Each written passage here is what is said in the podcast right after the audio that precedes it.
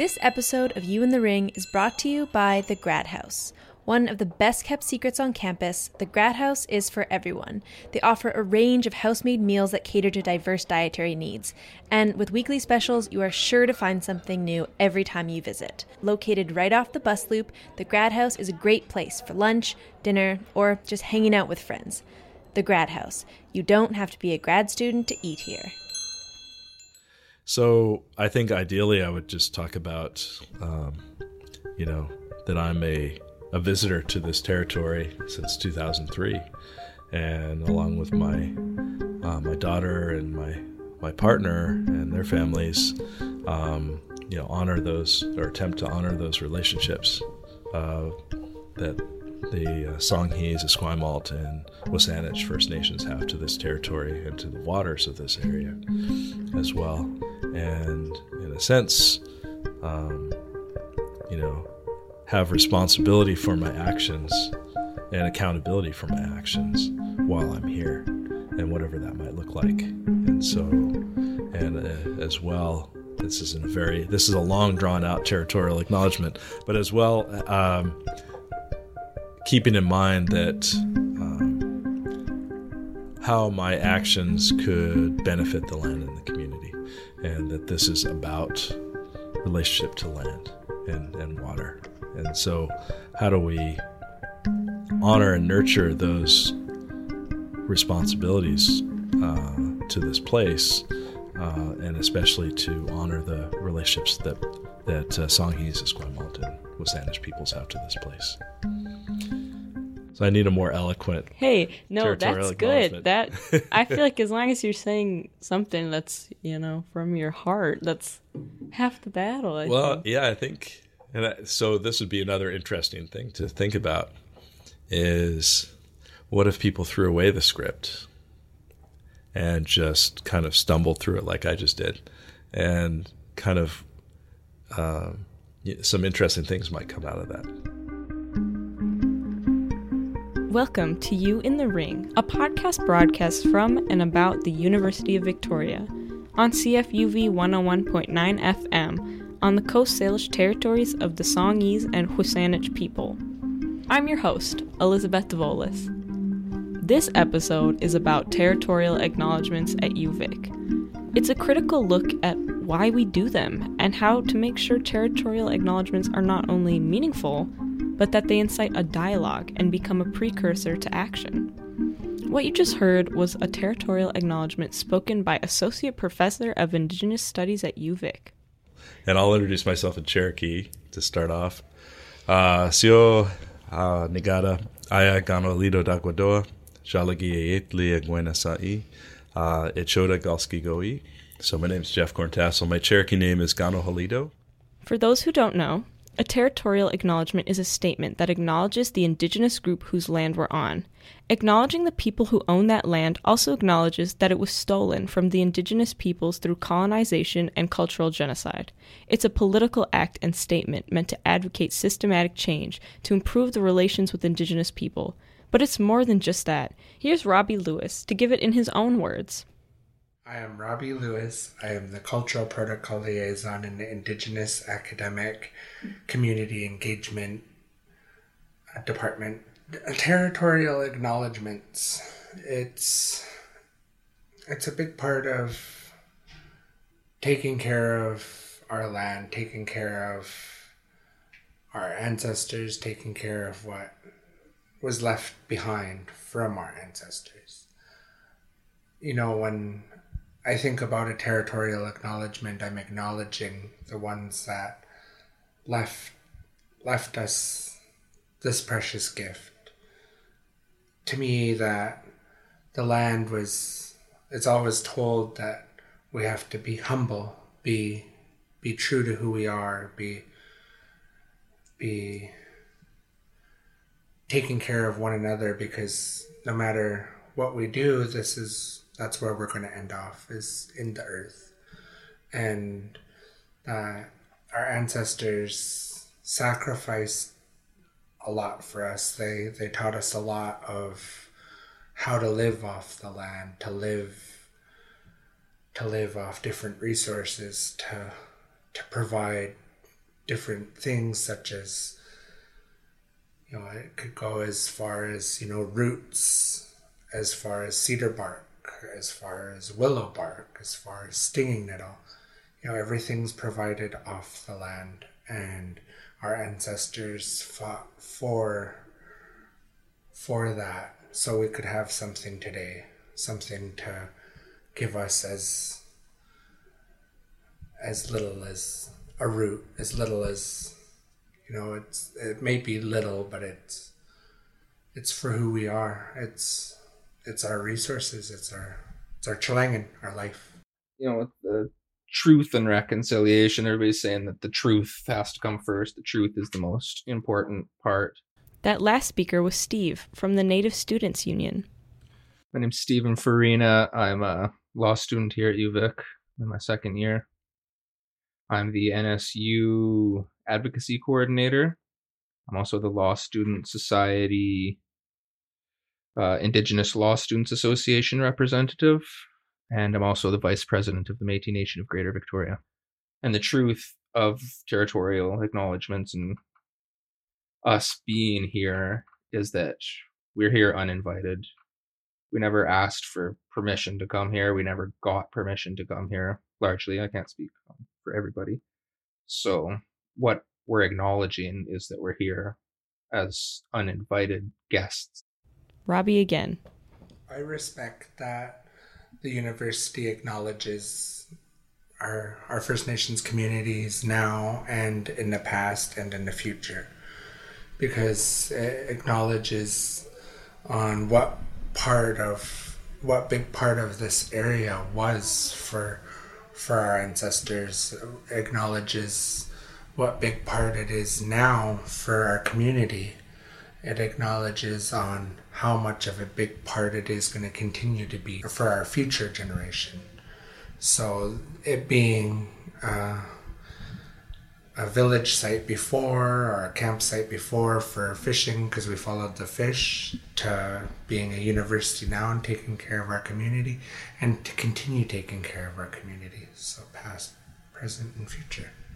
So, although it's an important first step in decolonization, there's a feeling at UVic among students and faculty alike that territorial acknowledgements are often done simply because they're what they're supposed to do, and not because they're interested in starting a dialogue on Indigenous resurgence, sovereignty, or decolonization. Here's Dr. Corntassel. I think territorial acknowledgements, um, if I'm being super honest, I think they've gotten a bit stale on campus. They've gotten a bit status quo. People now kind of cut and paste their own territorial acknowledgements and they repeat them as uh, without any life or inflection or, I don't know, deeper thought. Here's Steve again. at the NSU, I don't know that we do territorial acknowledgements. We do more, maybe like a what you could call a territorial commitment. So we're not just acknowledging that we're here. We're committing to being here in a good way and to presenting ourselves and acting in accordance with local ways of being and traditions. So that to me personally is the direction it should be taken in and i don't really see that much on campus it's more of an empty checkbox thing Like, it just doesn't mean anything. That's my friend Maggie.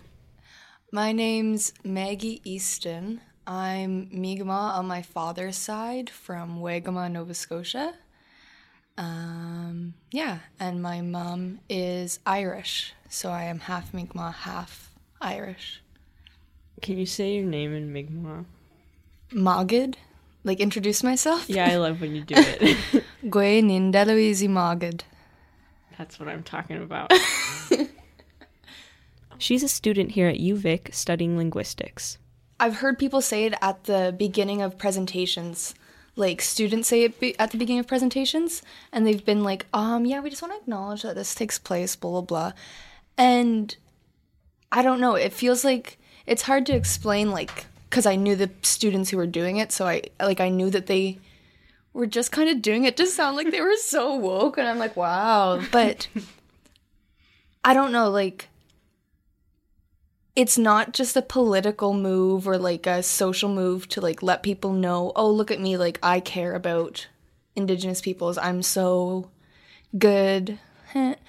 but most of the time like I really hate it when people do like territorial acknowledgments that are meaningless cuz it just it feels like my identity is being used as a like political piece. Do you think they're important and critical to the school? Like, Territorial? honestly? Yeah. territorial acknowledgments? Yeah. No, I think it's an empty gesture that the school does because it's easier than doing meaningful actions of reconciliation. But again, Like, would you say that to Dr. Corntassel? no, because he's a respected scholar. Because it's easy to say, oh, look, we can say these five words at the beginning of something and it's means that we're good and we're not racist anymore. Love it. You know, UVic edge. But planting Quetla, oh, that's something that people are going to see and it's a lot of work. And no, you know what I mean? I do. like they're i think that uvic takes the easy way out when it comes to indigenous recon- like when it comes to reconciliation but at the same time they do a lot more than other schools do in all honesty it's just that it's not enough and i don't know when it will be enough So, how can we make our territorial acknowledgments more than an empty platitude? It feels like being provided a script of how a TA should go is constraining. It doesn't mean anything if we just read a quote off a sheet. Acknowledging the territory we're on really means acknowledging our relationship to the land. We need to be acknowledging the land we are standing on. That's all around us the practices that the local indigenous people have used and continue to use in order to honor and protect the land we call home. We need to acknowledge who we are and how we got here. I understand for some listeners, you might be looking at your family tree and realize that your family has deep roots in Canada and your ancestors might have played a part in colonization and colonialism is ongoing. But it's okay if it makes you uncomfortable. Here's Dr. Corntassel. So uh, yeah, I don't have any great answer for overcoming fear other than, you know, uh, it's okay to be uncomfortable, and it's also okay to to express things because or to ask questions because you've heard the old adage, probably ten other people have that same question, but are afraid to ask. Yeah. And so, uh, exerting that kind of leadership is really important. And it's going to be something you, you can't necessarily get on Google, right? Or through, you know, through an online app, right? It's going to be something that is going to come through experience. I think most importantly, having having the courage to be uncomfortable uh, and having the courage to engage more deeply in these things, despite that discomfort. At its best, a territorial acknowledgement makes space for a conversation to occur. You know, where someone raises their hand after someone says the the uh, territorial acknowledgement and says, "What does that mean for this class?" And that's a beautiful question. What does that mean? I just think that a lot of kids are like scared to ask that because like because there's so many resources like online to look up things or like they're worried that they're gonna be like seen as like uneducated or like not woke hmm, for knowing okay. that you know what i'm saying so i feel like a lot of kids are like like scared to ask those questions like oh you Sure. don't know what you're saying like what are you asking like Sure. No, I can understand that, and I think, I think, um, you know, understanding or having a deeper investment in this place will maybe take some of that fear away and saying, "Look, I'm here for four years or longer, you know, six, eight years, who knows, right? And so I'm here in this place." Um, getting back to that earlier question, kind of who am I, which is you know the old meaning of the university is where you go to find your place in the universe. It's the old kind of medieval notion, right? And so I like I like that idea of where we go to find our place in the universe. Well, we're in this place in the universe for a reason, and we're here on someone else's territory. So if we're finding our place, we also have to acknowledge and understand the deeper history of this place. And and then how can we benefit the land and the community, not just ourselves. This discomfort, it's not just something non Indigenous people experience. Maggie also recognizes this fear and has gotten into some uncomfortable conversations herself. It's like it goes for Indigenous peoples too. So I was this summer talking to um, a boy who's like part Nisga'a, and he mentioned just something in passing about, you know, a Nisga'a story. And I was like, oh, what's that? Like, I've never heard that and he kind of got like a little like uncomfortable that I had asked. Like he didn't know how to tell me, but he was like, "Oh, like I'm I'm sorry, like I I can't share that. It's not mine to share." And I was like, "Oh, no, no, of course." But like we were both kind of uncomfortable. So I can only imagine how uncomfortable a non-indigenous person would feel if they like tried to ask about something to do with like indigenous cultures or anything like that and they were told that they couldn't hear about it. But I don't know, like it's just the way it is. Like, not everything's meant to be shared. Like, you wouldn't share your grandma's super secret baklava recipe.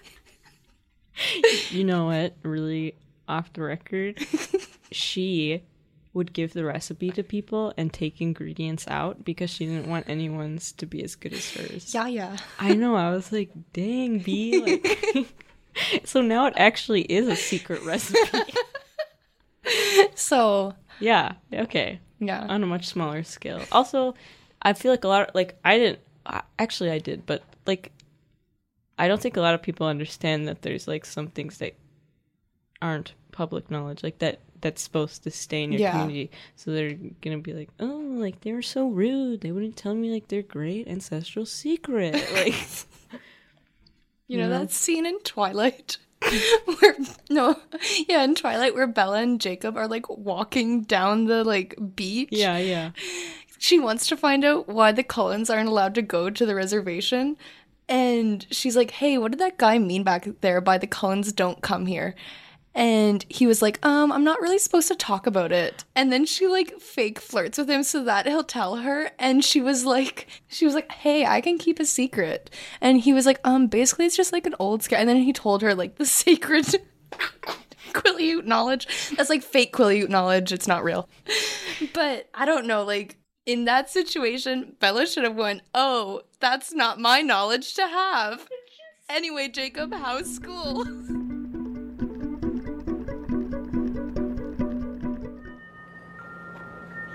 This episode of You in the Ring is brought to you by the Grad House. One of the best kept secrets on campus, the Grad House is for everyone. They offer a range of house made meals that cater to diverse dietary needs. And with weekly specials, you are sure to find something new every time you visit. Located right off the bus loop, the Grad House is a great place for lunch, dinner, or just hanging out with friends. The Grad House. You don't have to be a grad student to eat here. It's that focus on benefiting the land and community that's so important. Actually forming relationships with the local community whose land we're on. Here's Steve again.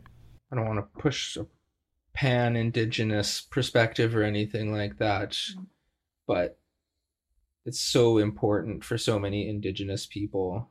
Or, sorry, what's so important to so many indigenous people is relationships um, whether it's interpersonal relationships, relationship with the land, relationship with their ancestors.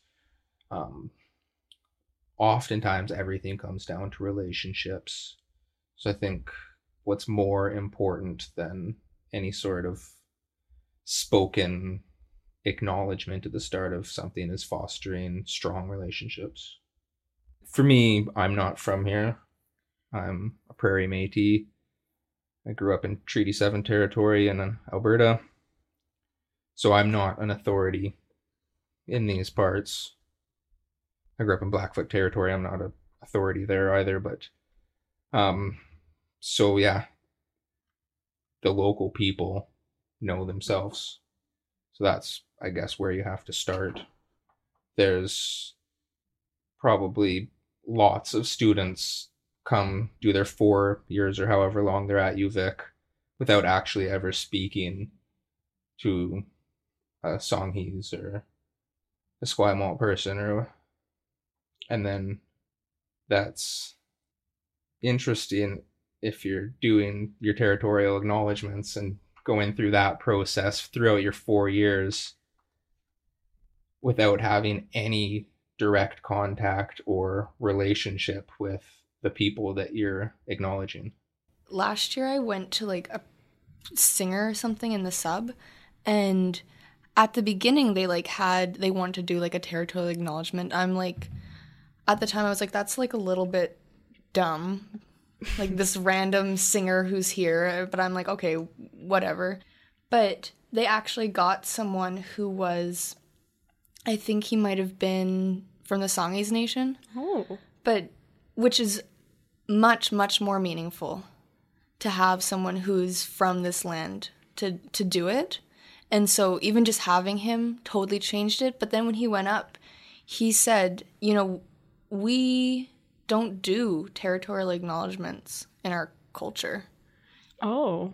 what like you don't you don't go up and say this is so and so's land or this is my land so he said you know that's not something that we really do especially on your own land because you're not going to go up and remind everyone that this is your land that's kind of weird so he did a prayer instead and that's the like that's the difference is it was coming from his heart and he was praying for you know like connection between everyone on the land Here's Colin from the NSU. So, my name is Colin Sutherland Wilson, and uh, I am a geography and environmental studies student in my third year here at UVic. And I am currently the firekeeper of the Native Student Union. Definitely that point where you refer to the local people, that's that's so important. Like I'm from Gitxsan territory, so I'm also a guest on these lands. But I know that you know anyone who comes to my home territory you know i I would expect a, a certain amount of uh I, I guess how would i put it a, a certain amount of thoughtfulness on their part in, in regards to learning our protocol and understanding our history and who we are and how we relate to that land and i, I would expect the same of myself when i come to another person's territory So, territorial acknowledgements are about fostering a genuine connection to the land itself. Here's Maggie. like at home to like to my people to Mi'kmaq people eels are really important That's awesome. I have no clue.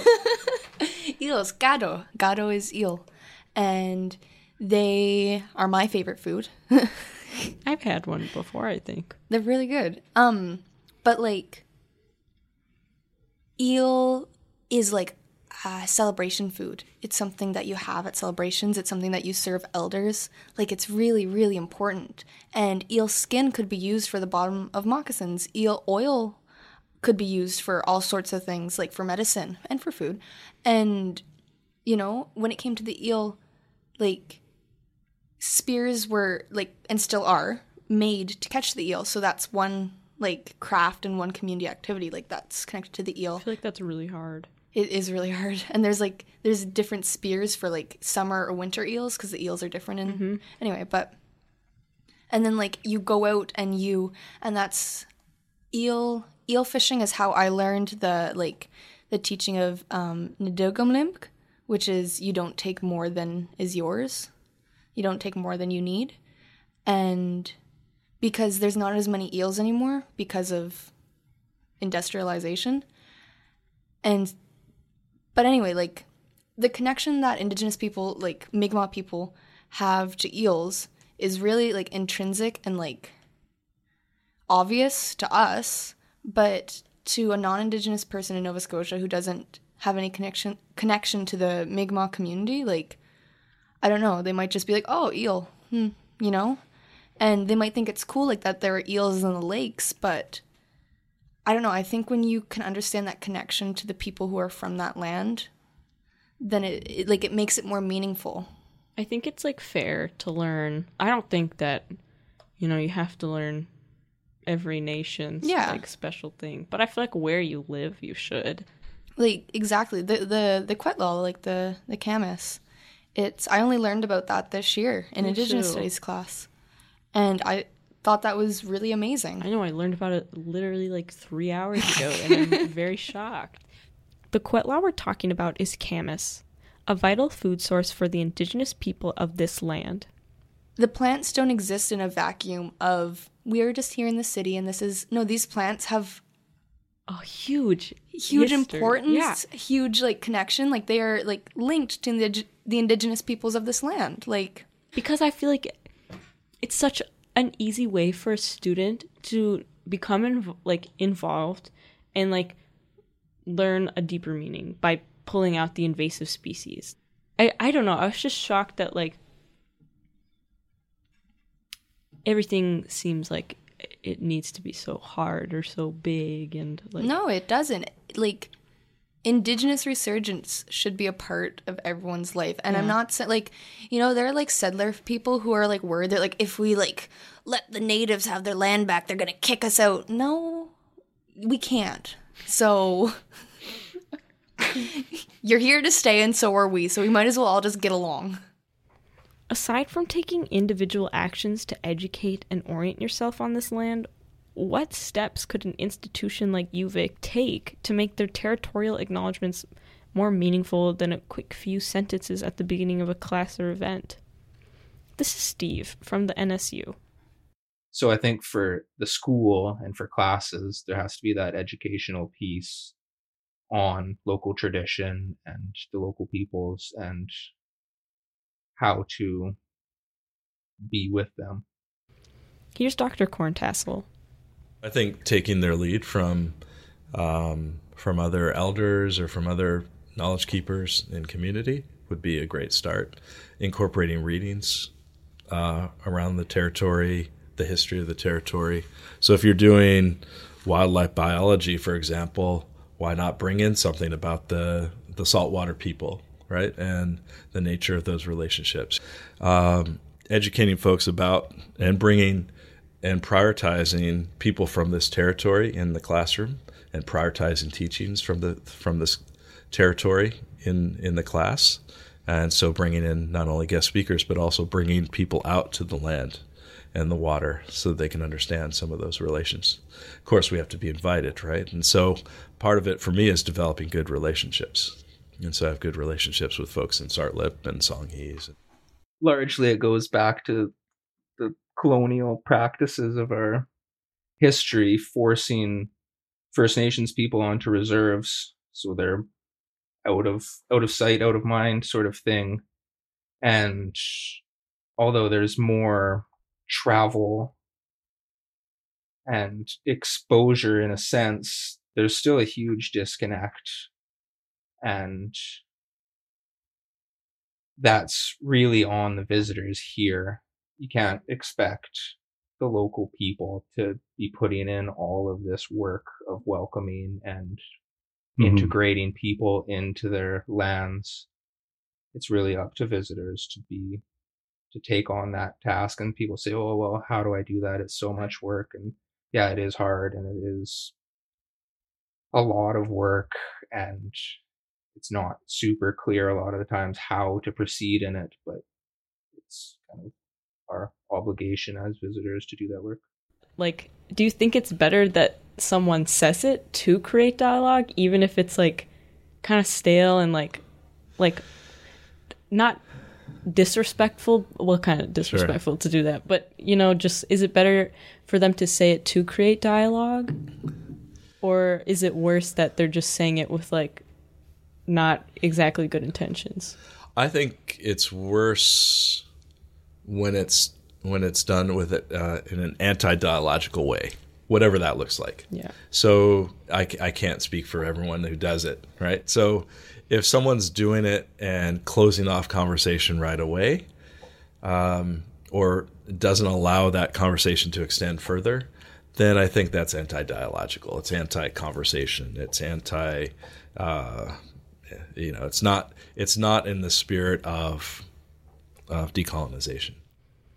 I asked Dr. Corntassel if sticking the territorial acknowledgement in the syllabus between the plagiarism policy and the classroom expectations affected the creation of dialogue, because it just seems like another thing to check off a list when starting a class.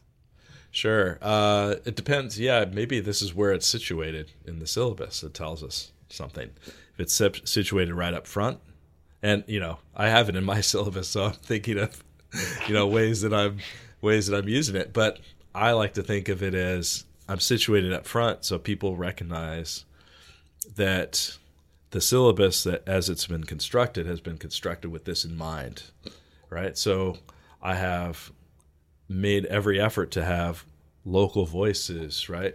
Indigenous voices that, and I, I'm lucky I get to teach in Indigenous studies. So I teach, you know, Indigenous, you know, courses, but so that I have local voices, I have readings from the people of this territory. I have different ways of engaging um, that go beyond that acknowledgement. I think if it stops there, I guess it's okay for now. Uh, you know, it's I think of it as kind of a holding place or holding pattern, but too many people get stuck in that holding pattern, right? Of of just putting it on there, and that's the the sum total of the thought that's gone into it. And you know, I, I think of you know, so Cherokee elder late Benny Smith told me. Um, he said our spirituality has become compartmentalized. You know, so elders are brought in to do prayer at the beginning of a meeting and then they proceed as if nothing happened. And so I think in that same realm, you know, we're spiritual people. And so the territorial acknowledgement has to be has a spiritual element to it. It has a political element, it has an emotional element, you know, it has all these different elements to it. And I think we have to if we're truly taking it in that spirit, we have to honor all those elements in our subsequent conversations in our courses. Of course, I realize that that's a work in progress. So no one's going to be able to do that right away. I don't feel like I fulfilled that that responsibility. Territorial acknowledgments are only the beginning. The statement itself serves to start a conversation about how decolonization and the relationship to the indigenous community whose land we're on can be incorporated into a class or event. Here's Colin from the NSU. So yeah, usually when we open up a with the territorial acknowledgement, we'll mention that with this knowledge comes responsibility. Like we we have a duty to uh, to to assist the local people here, and in that case, the the and the Lekwungen with uh, with what they want as a people by honoring their way of life and being respectful of the fact that we're guests on this land. So that could mean uh, contributing to decolonization, maybe supporting them in uh, in regaining access to territory, helping them with reclaiming land, uh, bringing up the history of what happened here, trying to promote cr- critical thinking amongst your peers, uh, amongst faculty, even your teachers, kind of questioning a lot of the things people will say about Indigenous people and just overall trying to uh, make those connections and relationships within community. Like I, I think that's very important. Like uh, territory acknowledgement is just the first step. Like it's it's definitely not the end of the process. Uh, that's just acknowledging the fact that you know you have work to do if you want to be on this land in a good way. I think the way it's manifested today is it's it's kind of a you know we think of decolonization as kind of a, a main emphasis of decolonizing our diets, decolonizing the institutions, uh, and it's really stripping away those uh, I guess those settler values, stri- stripping away those settler uh, I guess institutions or or um, even words um, from the landscape, so that indigenous peoples can reclaim and, in a sense, uh, resurge on their own territory and on their own waterways. So, uh, it's resurgence is kind of a recentering of the community in the discussion. So, you know, focusing on the community uh, needs for, you know, uh, restoration of our health and well-being ultimately and restoration of those relationships that make us healthy and so it starts with that kind of simple idea and then a lot of other communities and a lot of other folks have have taken it into uh, different realms. But I think if I think as long as folks understand that the territorial acknowledgement is just a starting point, it's not, and it's an invitation to a deeper conversation. It's not, it's not the end of your responsibility or your obligation. It's just the beginning, and you know, it's these kind of daily acts of resistance and what we might call resurgence that really lead the uh, lead the way in terms of, I guess, training the future generations how to to honor their relationships. In your opinion, what are those like everyday acts?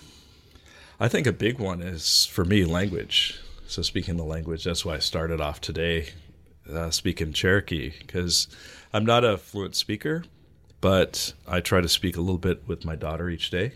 So you know, I'll say you know, uh, "Sio doiju," you know, which just means "Hello, how are you?" But in a deeper sense, it has those those meanings of "Sio," you know, "Osio" is a longer version. Uh, are you upright? Right? Are you healthy? Uh, doiju, doi has it in it, kind of peace or harmony. Are you harmonious? Right? Are you living according to the pace of nature? So even deeper than saying "How are you?" I'm actually asking a whole host of questions, right? And so I think understanding or having a deeper understanding of the language, but also just speaking it every day. There's no, you know, you're giving breath to your ancestors, right? Um, you know, to the the language of your ancestors. So it's really, I think it's really important, even if it's just a few words, even if it's just a phrase, to honor that and to build on that, right? To build that up. Uh, so I think language is a really important aspect of this, um, of resurgence, and then I think you know it's all encompassing. It's it has to start and kind of um, it has start starts with their relationships to the land and the water. So whatever those look like, if you're on your home territory, that's going to look a lot different than me, for example. I'm not on I'm on Lekwungen and Wasanich territory, and so I have to honor that um, you know those community relationships that already exist, and I guess walk quietly, uh, but also walk with um, kind of uh, a thought of how is my time here going to benefit the land and the community of the people. Here's Colin. So uh, I can think of one relevant example in my experiences here in Victoria.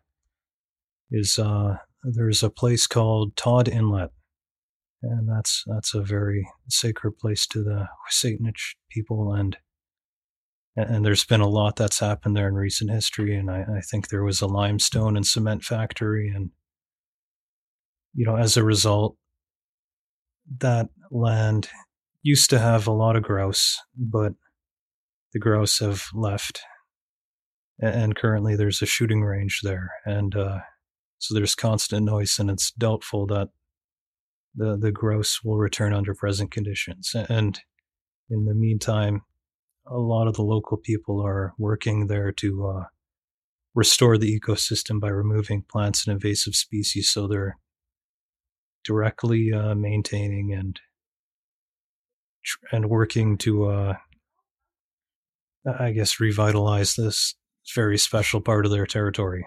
And uh, and you know they're always looking for volunteers and people who can follow them in like a locally led initiative that works with reconnecting them to the land like maybe that's that could be an introduction. Let's go deeper. Let's go deeper into you know what are the indigenous relationships to this place and how do we re, um, revisit those but also restore those in some ways.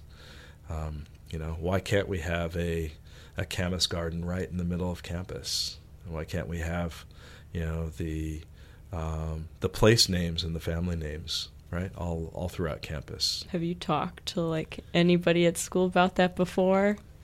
Uh, we've been in some conversations, uh, and I remember it was a few years ago. There was a guerrilla gardening movement, and so folks were were digging up the the the front lawn there and uh, putting in camas and things like that. It was I was highly contentious, and the university was not pleased. Um, and so that's still ongoing. That's the but I, I see really positive signs. You know, pit cooks held on campus, and you know the First People's House is a hub of, I'd say, resurgence activity. So, you know, it's these you know these spaces these you know it's getting back to making space or taking space you know making new spaces for these conversations to occur here's robbie lewis you know it it shows like every little part it doesn't have to be a big gathering a big event to acknowledge what you're doing. It's almost like say i have uh, a class go to your house and just not acknowledge thank you for allowing us to use the space.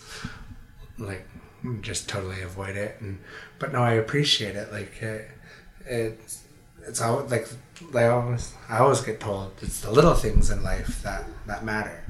So acknowledging even the land, whether if it's two people there or two thousand. So why does this matter? And who are the territorial acknowledgments really for? Yeah, who are they for is a really good question. Because I, I sometimes wonder.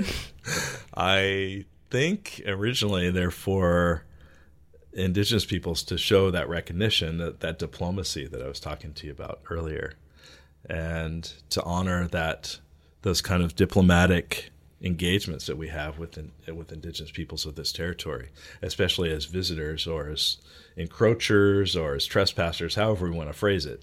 Right, we're still on this territory, um, and we have to acknowledge how we got here, but also what we're doing here. And so, I I think the acknowledgments are really good reminders of at their best. They're reminders that I'm on someone else's territory, um, and I need that that connotes certain responsibilities, connotes certain uh, kinds of uh, I guess considerations about what that means. Right? What does that mean in terms of my actions? And so, at its best, I think um, territorial acknowledgments honor those relationships that we have. They they renew them because we say them every day. Hopefully, we're saying them every day. So it's a renewal of that commitment to, if it's restoring the camas, if it's to getting out of the way, or if it's you know so that indigenous peoples can can um, reclaim place names and reclaim you know spaces right? It's the old adage of, you know, are you making space or taking space, right? So, it, our territorial acknowledgments making space for indigenous peoples, if they are, which I think in their in their ideal they are, um, that's that's actually creating whole new openings to conversations and deeper dialogue about what are the implications of this acknowledgement. If they're not, at their worst, so I'll, I'll look at it as kind of a spectrum at their worst, they're just something that you read in a monotone and check off, right? And so I do worry that it becomes so routinized that we don't really think about what we're saying and that we don't um, think of the implications, right? The deeper implications for what we're saying. If we're truly talking about, you know, I've I've seen the word decolonize used in a number of different contexts on campus here. If we're truly getting beyond decolonization as a metaphor, which is what Tuck and Yang talk about, right? It's it has meaning. It has to talk about the land. If we're talking about decolonization, we've got to talk about substantive relationships to the land. If we're truly talking about decolonizing, then we have to go way beyond the territorial acknowledgments. That's just a starting point. That's an entry point to a deeper conversation and deeper actions uh, towards, um, you know, resurgence and towards, uh, in a sense, um, revitalizing or helping um, with the revitalization of, of, you know, land culture and community relationships. You know, it's, I think what I can do is I can unmask some of the colonial structures that exist on, you know, on campus and off campus and and try to peel back those things so that we can really see uh, the true nature of the relationship. Colin and Steve from the NSU suggested that there could be a required education at UVic around Indigenous history of Canada because it has a huge impact. And I think that kind of education would be so critical, especially with, you know, Canada as a whole. Like everything we're studying relates to a particular sector or industry that, you know, is grounded in the colonial context. And so if we have people thinking critically about the land they're on and actually, you know, reflecting on their position and what kind of influence they have on, I guess, co- colonialism, then, you know, I, I think that could make the biggest difference. Like at this point, just actually getting people to think about it rather than just, you know, making it a, an empty habit, territory acknowledgement. For Maggie, Understanding the importance of territorial acknowledgement is closely tied to the understanding of Canada's complicated history with Indigenous people. I think there's a lot of people who grew up white in a white family in a white town and never ever thought about Indigenous people other than maybe when their father talked about the drunk Indians downtown.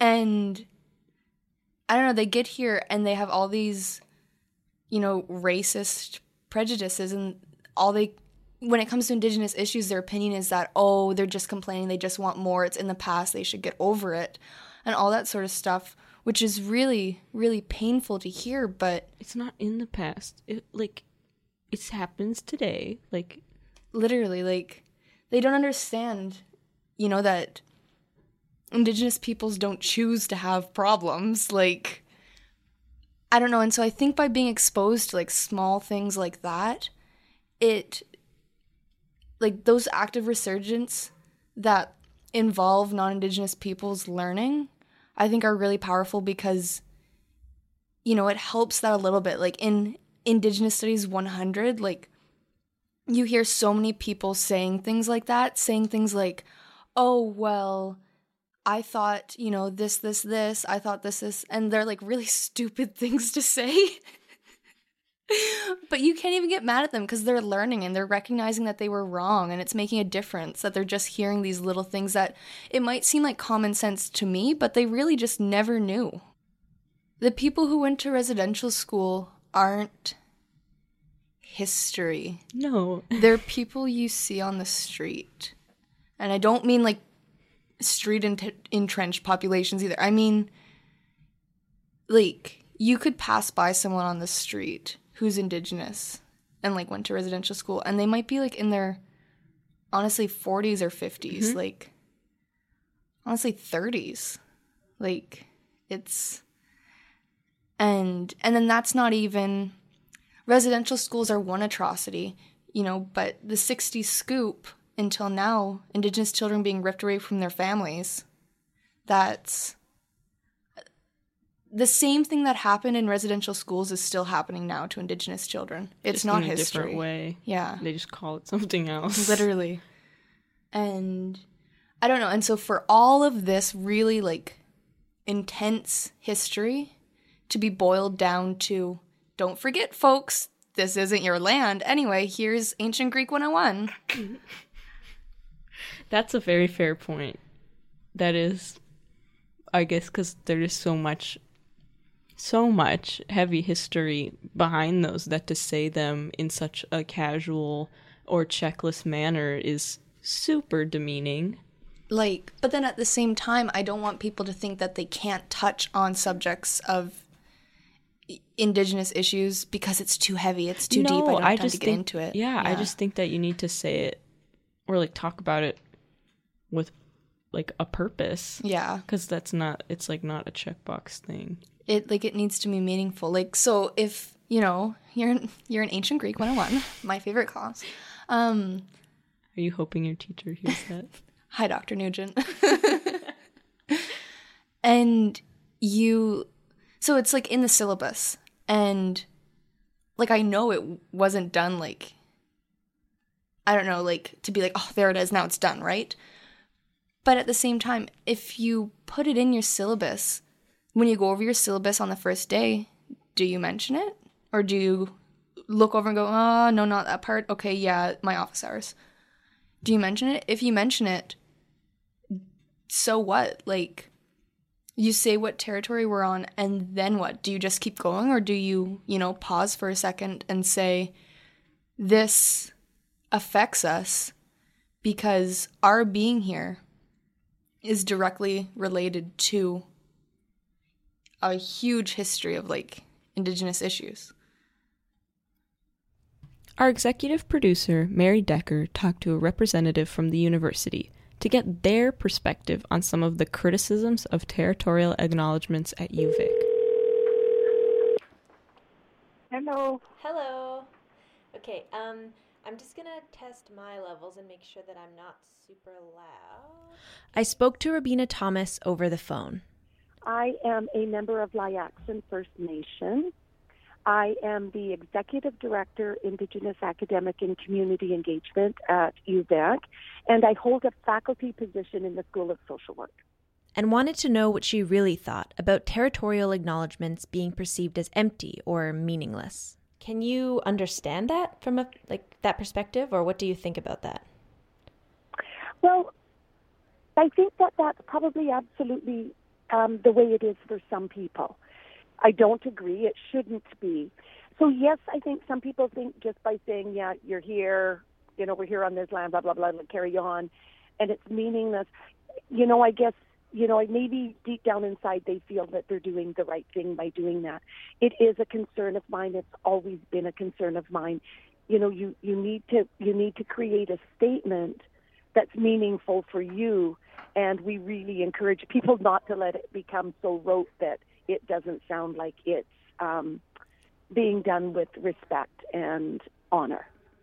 Right. And so like some of the the other feedback was that like they don't um, sort of include the or don't put enough emphasis on the relationship between um, the, the the university here and the the people of this land. Do you think that um, UVic is doing enough to prioritize space for for that in classes and events? It's UVic. You know, it's really hard to speak for the whole university. of course, are yeah. There pockets? Yeah. Are there pockets? There's pockets um, at this university that are doing amazing. And you know, I really want to stress that there's pockets on at the University of Victoria that have been doing this work for many, many years, way before um, the release of the Truth and Reconciliation Commission calls to action.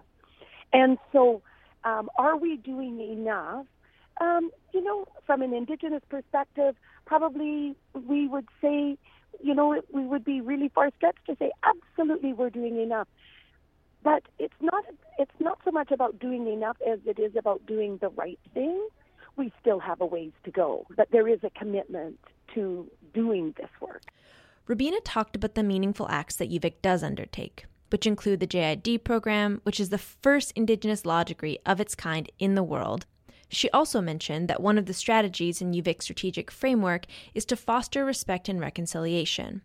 But I also asked Robina about the smaller, more everyday acts that have come up so far. Yeah, those like those tiny little acts that might seem like not as important, but they're they're really important. And we were kind of talking about um, like there was that uh, that guerrilla gardening movement where they tried to plant a bunch of uh, Quetla on the grounds, and UVic was really like not okay with it. And then there was also like a move to um, to uh, change the the building names to reflect indigenous land title. Uh, and and it's like those little acts that kind of get rejected that don't seem as important, and that's that's also an issue. Well, you know, I don't I don't know about the gardening program, and I'm sorry I don't know about that one. With some of the naming um, the naming buildings, we have actually been in conversation. I have been in conversation with some of, so we have an Elders Voices, which is like an, an advisory group that, that I touch, I touch stone um, for when I do any, before I go out and do any other kind of work. And, um, and we have been in touch with the, the Elders Advisory to talk about namings. And it's a really complicated um, process and so we've started to look into that. So I don't, um, I don't think it's correct to say the university is not open to renaming. So renaming is still on the table, and no word on whether a new camas garden is on the horizon at UVic. But Robina still thinks that UVic is making those everyday moves towards decolonization. And and I think um, you're absolutely right. It is only the beginning. And are are we making the space? And um, and we are we we're starting to make the space. And I think there's lots of little, like you said, um, there's a lot of little bits of movement where they make that space. And I think about, um, I think about, you know, in the First People's House, there's always something going on. And every one of those events that happen create a little bit of space. There's definitely a commitment, and and I believe that there's there's a will to do this work in in a really good way. We we have a teaching um, concept imis duthanite squalowans. Please bring in your good feelings, and and I think that um, you know certainly my feeling is that there are so many people that really want to do this work in a good way. I think there's a fear of doing the work and not doing it right. Um, but sometimes we won't know if we can't do it right if we don't start it. And starting is sometimes the hardest part. I brought up the education piece that some other people had mentioned. We've been, I, I personally have been watching um, the mandatory Indigenous courses across the country, and you know, there's there's a part of me. So I'm I'm, I'm a social work educator. I have a faculty position in the School of Social Work, and we've been we've been um, have core courses, Indigenous core courses, as a part of the curriculum for well, over 20 years now, and when we first started, they were pretty rough, and people didn't understand why did you have to take an indigenous course. And so, the thing about a mandatory course is that it takes a while for it to to be able to become a core part of of what a, an institution offers across Canada.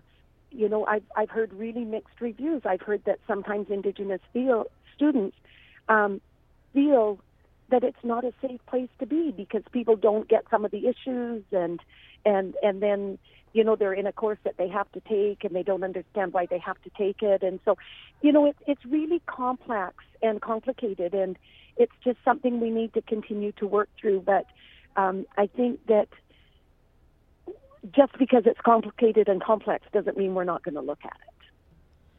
Robina understands that territorial acknowledgements and work around Indigenous issues are not something that's important to everyone. And she recognized that some people who are rattling off a territorial acknowledgement without much thought really think that they're just doing the right thing.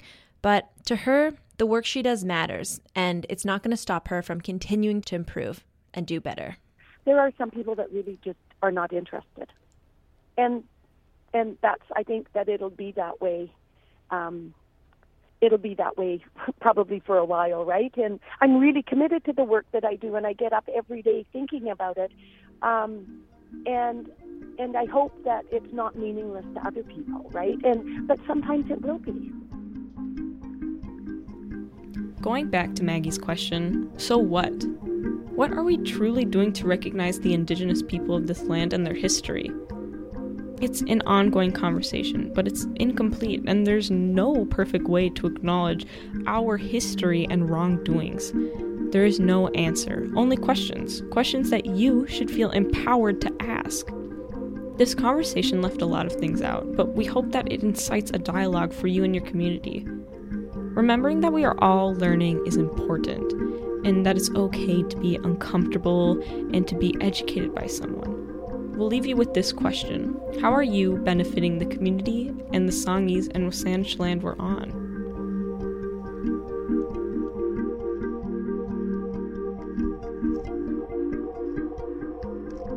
This episode of You in the Ring was produced by Brendan McGee with help from Elizabeth Devolis, Silas Cernay, and Matthew Hetherington. Our executive producer is Mary Decker.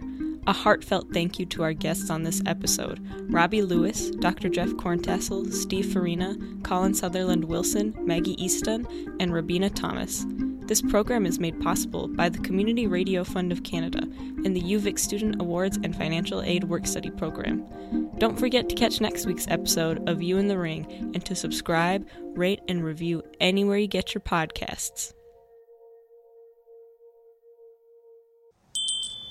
This episode of You in the Ring is brought to you by Grad House.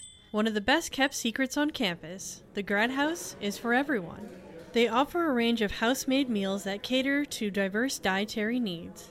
And with weekly specials, you are sure to find something new every time you visit. Located right off the bus loop of UVic, the Grad House is a great place for lunch, dinner, or just hanging out with your friends. The Grad House. You don't have to be a grad student to eat here.